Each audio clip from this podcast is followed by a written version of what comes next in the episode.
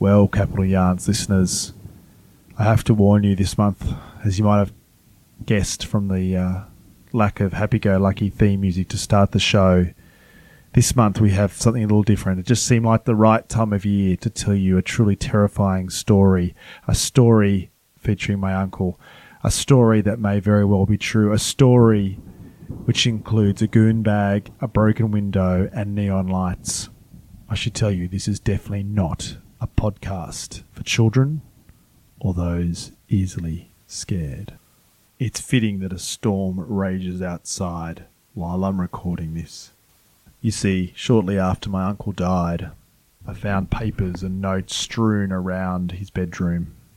He was a research scientist at the Commonwealth Scientific and Industrial Research Organisation, otherwise known as the CSIRO, here in Canberra. I believe he left them there for a purpose to tell the true story of his death.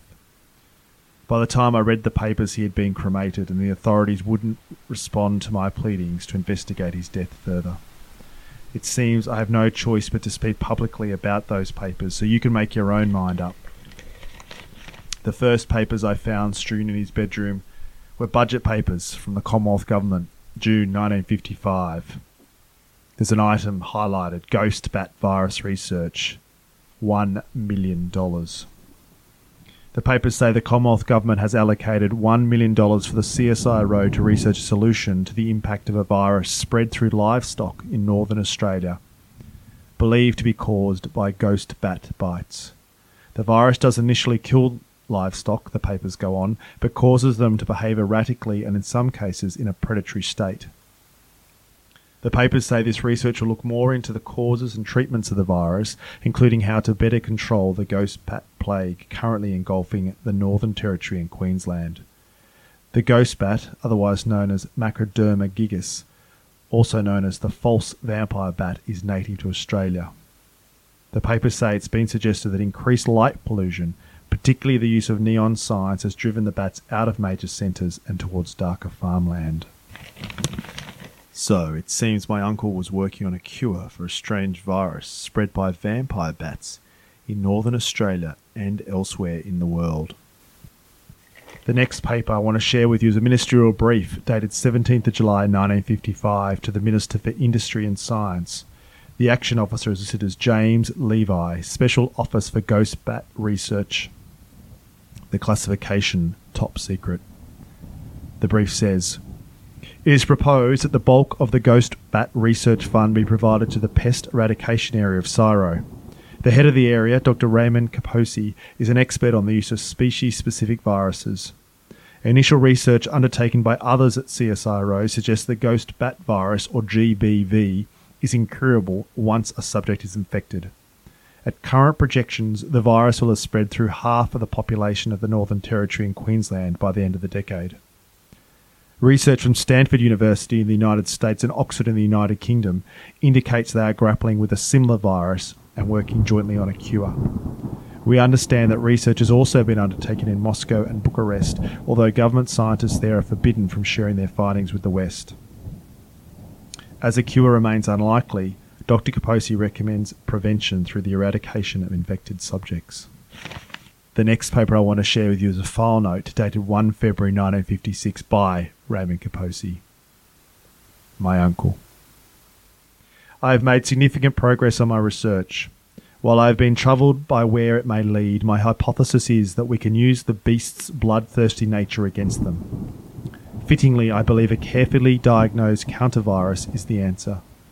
With the right construction, such a virus could significantly impact upon the beast population without harming carriers in any way. It could be released into the population and lay dormant until the subject is attacked. I then expect the virus to travel quickly through the beast population through mating. I hope such a virus, if administered in a small dose, might also provide human subjects with some immunity from GBV. Given the beast's dislike of sunlight, I call my new virus daylight. Only I at the CSIRO know the true form of my research. My assistants and colleagues continue to believe we are researching the impact of GBV on cattle. Today I discovered daylight works.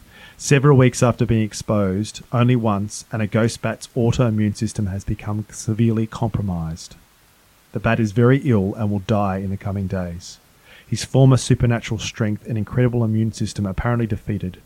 I expect the virus to have the same impact on the beasts.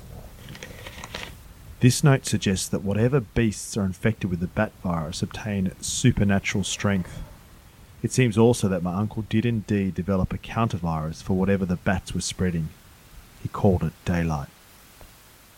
The next paper is a memo, 1964, again from Raymond Capozzi.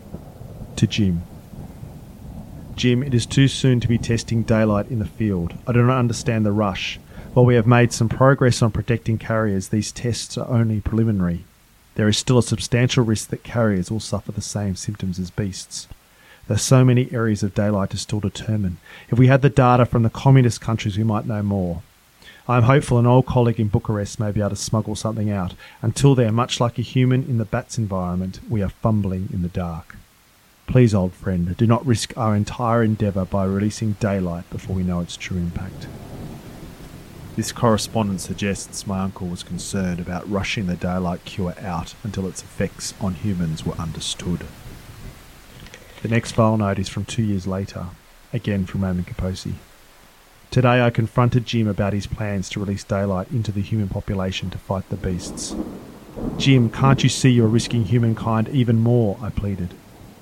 Jim put his head in his hands, his voice muffled as he spoke through his desperation. Have you actually seen a beast, Ray? he asked, so quietly I strained to hear. I shook my head. Jim abruptly stood up, pushing a button on his desk pager as he did. Sal, tell the lab guys at the hill I'm coming over. I'll be there in five, he said into the device. There is a lab on the hill? I asked Jim, perplexed, walking quickly to keep up with him. He already grabbed his jacket and was exiting the office. Capital Hill? Where the Parliament is supposed to be built? Not so much on it, Ray, more in it, he replied. Moments later, we were walking briskly from the Secretariat office blocks across King Edward Terrace and towards Parliament House. However, when we arrived, rather than entering through the main entrance, Jim led me down a flight of stairs and began manly unlocking and relocking countless doors. We made our way down more dark and foreboding stairwells and were soon in the bowels of the building, deep below our nation's parliament. I became aware of shouting and screaming of all varieties wafting towards us, growing louder until he finally invited me to go down a long, narrow corridor full of glass panelled cells. Oh, the horrors I saw in that corridor. Cage upon cage of wretched creatures of all size and manner, most writhing and screaming in agony. Each time I paused to stare at these mutated animals, Jim would urge me on. Jim, how is it I didn't know about this place? There is more research underway than just yours, Ray. He responded cryptically.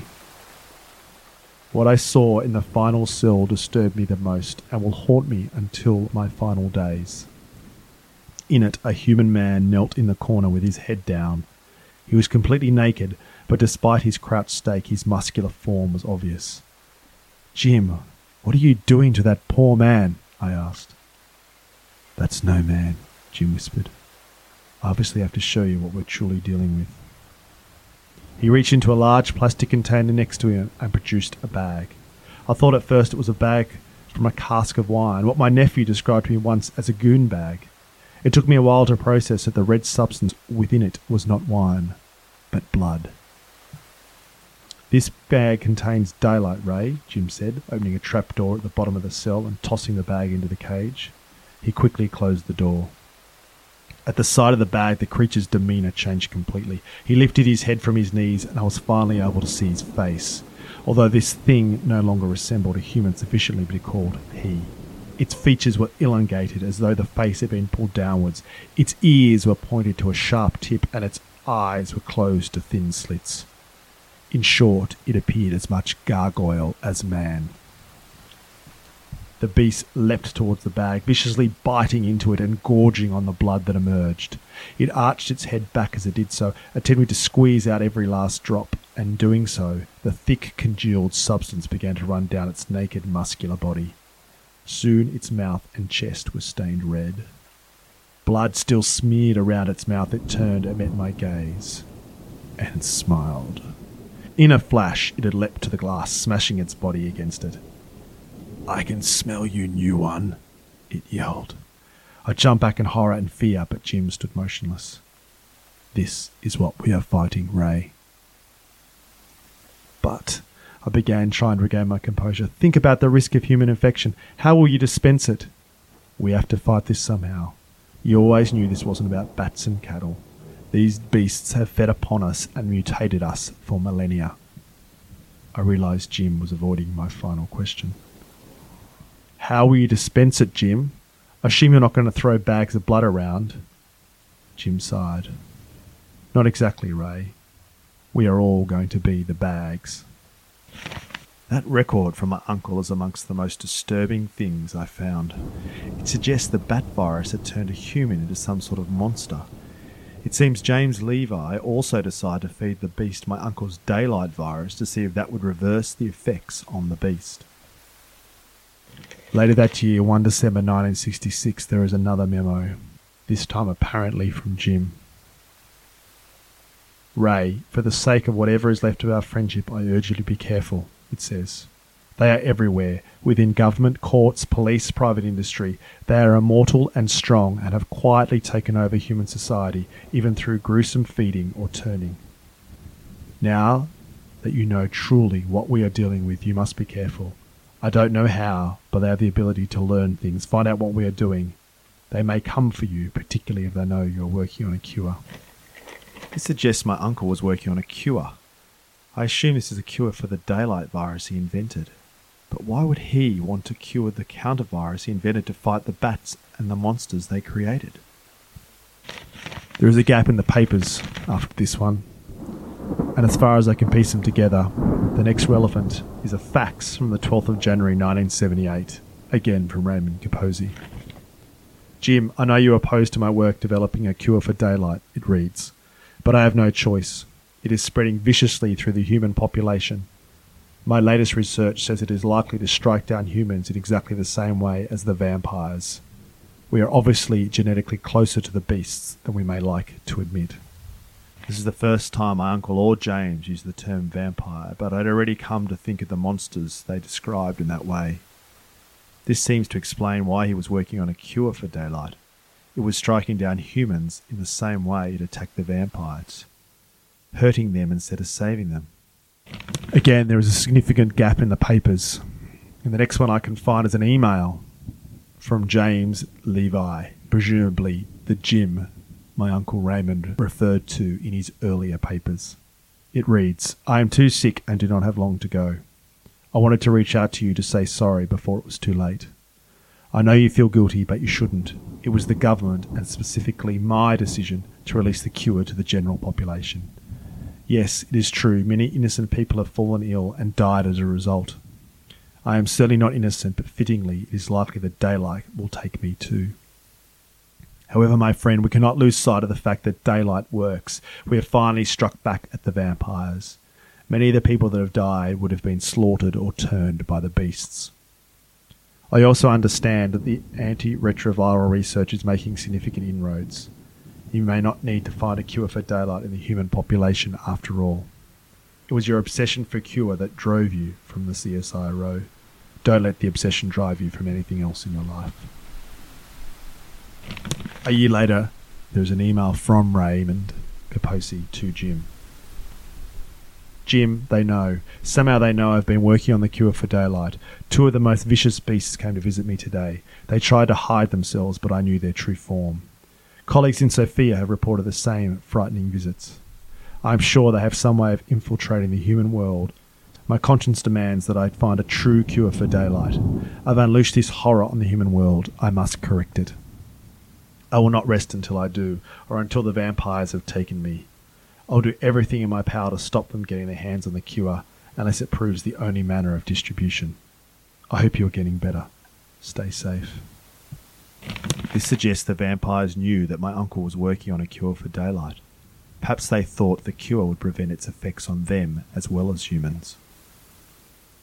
I found a cassette tape amongst the papers undated, but I think it probably fits into the chronology around this time. I will play it for you. I believe it's my Uncle Raymond. I may finally have made some progress on a cure, but I cannot be sure of the impact upon human or beast. I dare not test it on any other poor creature. I have done enough experimenting already. It seems the only possible redemption lies in my own blood. If I can ever undo what I have done, then I must undo it myself. I will infect myself with daylight, and then, once I know my immune system is compromised, will administer the cure. Only then will I truly know.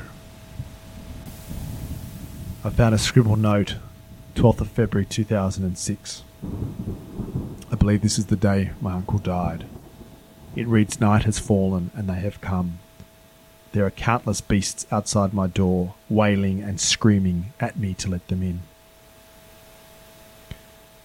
Frighteningly, there was a Nokia phone sitting with his papers, and I managed to find an audio recording on it. I warn you, this is not for the faint of heart. You have the cure, old man. We know you have the fucking cure. I am too weak to shout back. Nearly too weak to even speak. I think it's important, however, that the world knows where virus started and that I have no idea where it may end. Too late for me, but I believe I have perfected the daylight cure.